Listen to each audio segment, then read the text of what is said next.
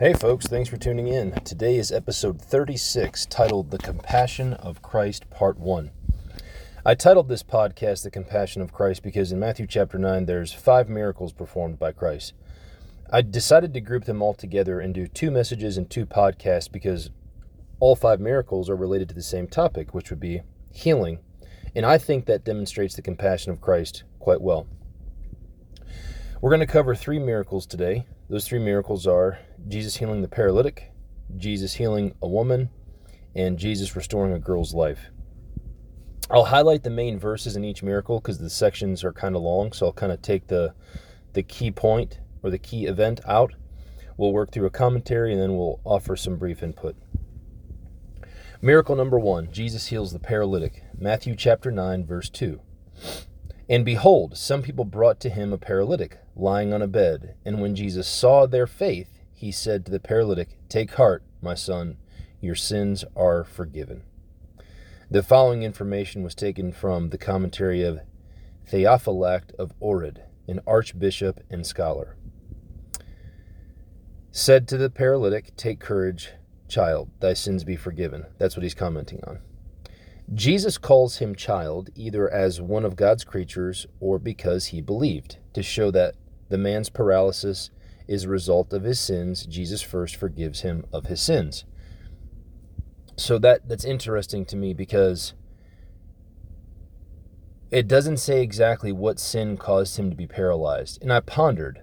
I thought to myself, what what could poss- what sin could possibly bring about paralysis. And, I, and a situation popped in my head. I'm not saying this is right or wrong, but imagine a child disobeying his parents and going and riding a horse or a camel or a donkey without supervision or permission, and the child falls off of it on a weird angle, gets bucked off, whatever the case may be, falls on a weird angle on their neck, and just breaks their neck. So it could be disobedience on a child's behalf to their parents that brought about paralysis, right? Parents have rules for a reason. It's not to be tyrants, though there are some out there. The goal is to usually keep your kids safe and try to point them in the right direction. Miracle number two Jesus heals a woman. Matthew chapter 9, verse 20 through 22 says, And behold, a woman who had suffered from a discharge of blood for 12 years came up behind him and touched the fringe of his garment for she said to herself, If I only touch his garment, I will be made well. Jesus turned, and seeing her, he said, Take heart, daughter, your faith has made you well. And instantly the moment woman was made well. The following information was taken from Augustine of Hippo's commentary, an early church father. This is a little longer, and the part that he's commenting on, I didn't fully uh, pull out in the section. So it's not that you missed anything. I'm just trying to keep this short and concise because we're working through three miracles today. So bear with me as we go through Augustine of Hippo's commentary. The woman appears on the scene and she is healed. She is healed first in faith, being practically ignored by the Savior, for he said, Who touched me? Here we have an ignoring attitude by God and faith in the mystery by her. It means something when someone who cannot ignore ignores. And what does it mean? It points to the healed church of the Gentiles, the bodily presence of which is not seen by Christ, whose voice is heard in the psalm. And this is a quote from Psalms People whom I had not known served me. As soon as they heard of me, they obeyed me. The world heard, and it believed. The Jewish people saw at first they crucified, but later they came too. They too came to him. Also the Jews will believe but at the end of the world. So that's really cool that Augustine of Hippo pulled that out. That God had an ignoring attitude. And he really can't ignore because of omniscience, right? All knowing. But he choose to, chooses to ignore. That's an interesting observation. And I think his correlation is is correct because it matches other parts of scripture we're going to cover in the future. One specific instance with the the Gentile woman and Christ, the Gentile woman, I believe, asked for her daughter to be healed. I think it was a Canaanite woman, the faith of a Canaanite woman.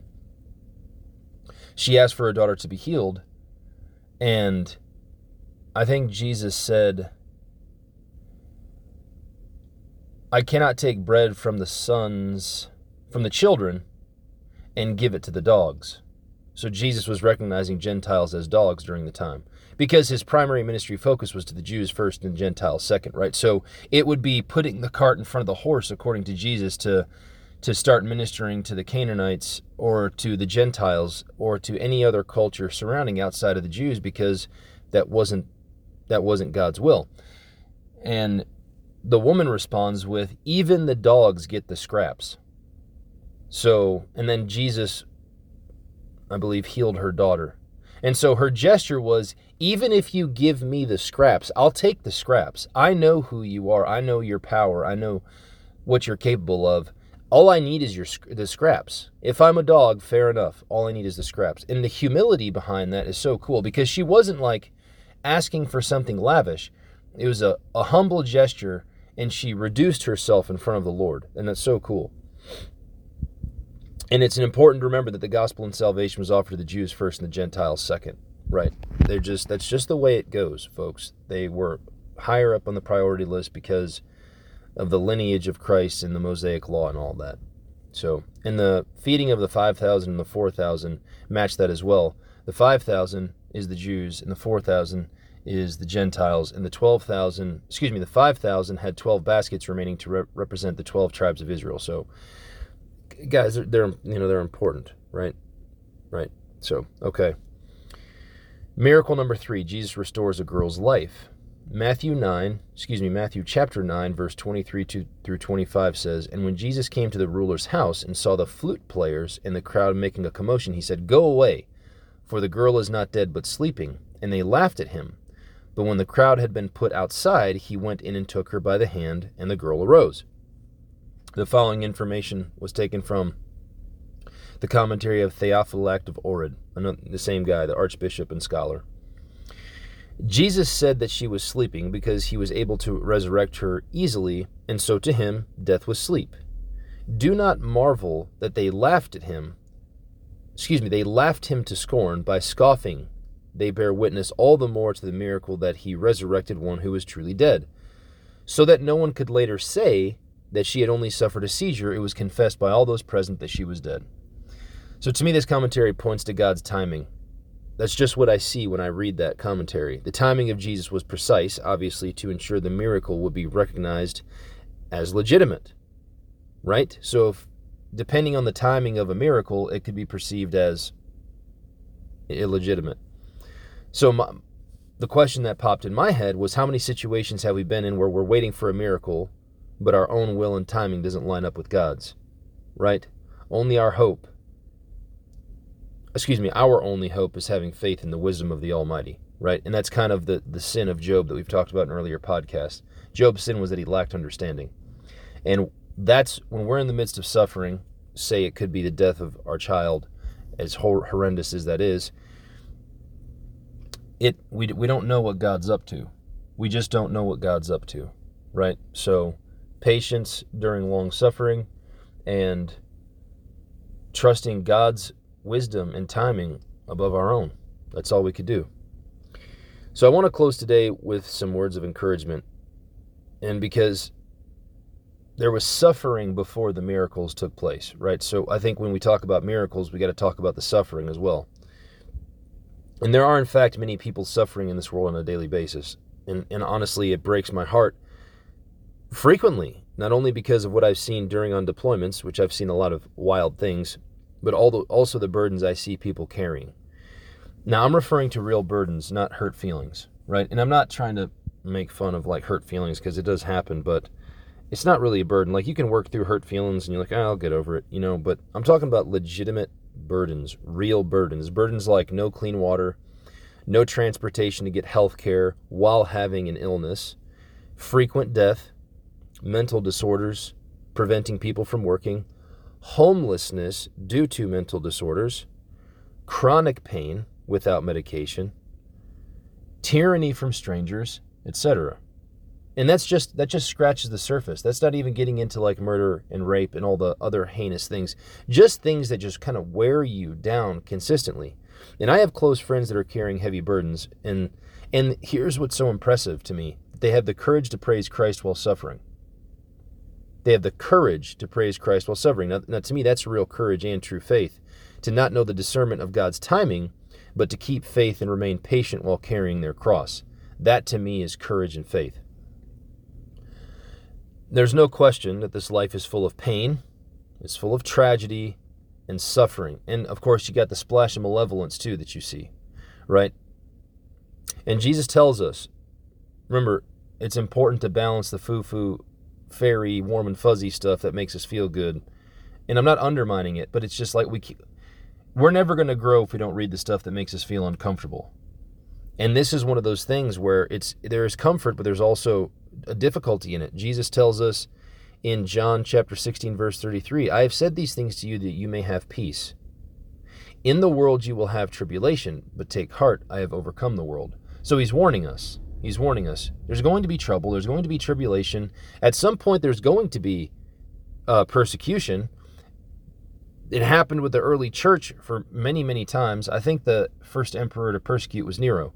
So it started with him, and it just, there was a bloodbath for a lot of Christians for the longest time until, I forget, I think there was a treaty or a, there was a document signed and put into order that ended all Christian persecution. And forgive me, I forget the name of it. I just studied it in school last week. But we got to remember that could very well happen again. More persecution, more suffering. So let's enjoy what we have right now, which is no persecution, and understand that we're going to have tribulation, suffering, yes, certain splash, a little bit of malevolence here and there, um, tragedy, catastrophe, there's a lot of terrible things, but at least what we have in the United States is we don't have any legal persecution. We may have social persecution by people making fun of us, fair enough, but we don't have legal persecution and we're not being thrown in working camps because we're Christians, right? So, we're going to have tribulation. This tough is, this life is tough. It's hard. It's full of tragedy, suffering, catastrophe, and Jesus tells us this is all going to happen. You're going to have tribulation in this world. And when this world hates you, it hated me first. So, our peace comes from what Jesus has prepared for us. That's where our peace must be. It's got to be in Christ and what he has prepared for us. So, in lieu of trials and tribulation, be steadfast and hold on to the peace and the joy of salvation through Jesus Christ. And if any of you guys need prayers, please let me know. Please reach out either contact me through the website or through social media some way. If you need prayers, please let me know. I'll pray for you every single night. I can create a prayer list for people who, who need prayers, and I'll just pray every single night for you guys. But that's all we've got for today. I hope everyone has a great day. Fight the good fight. God bless.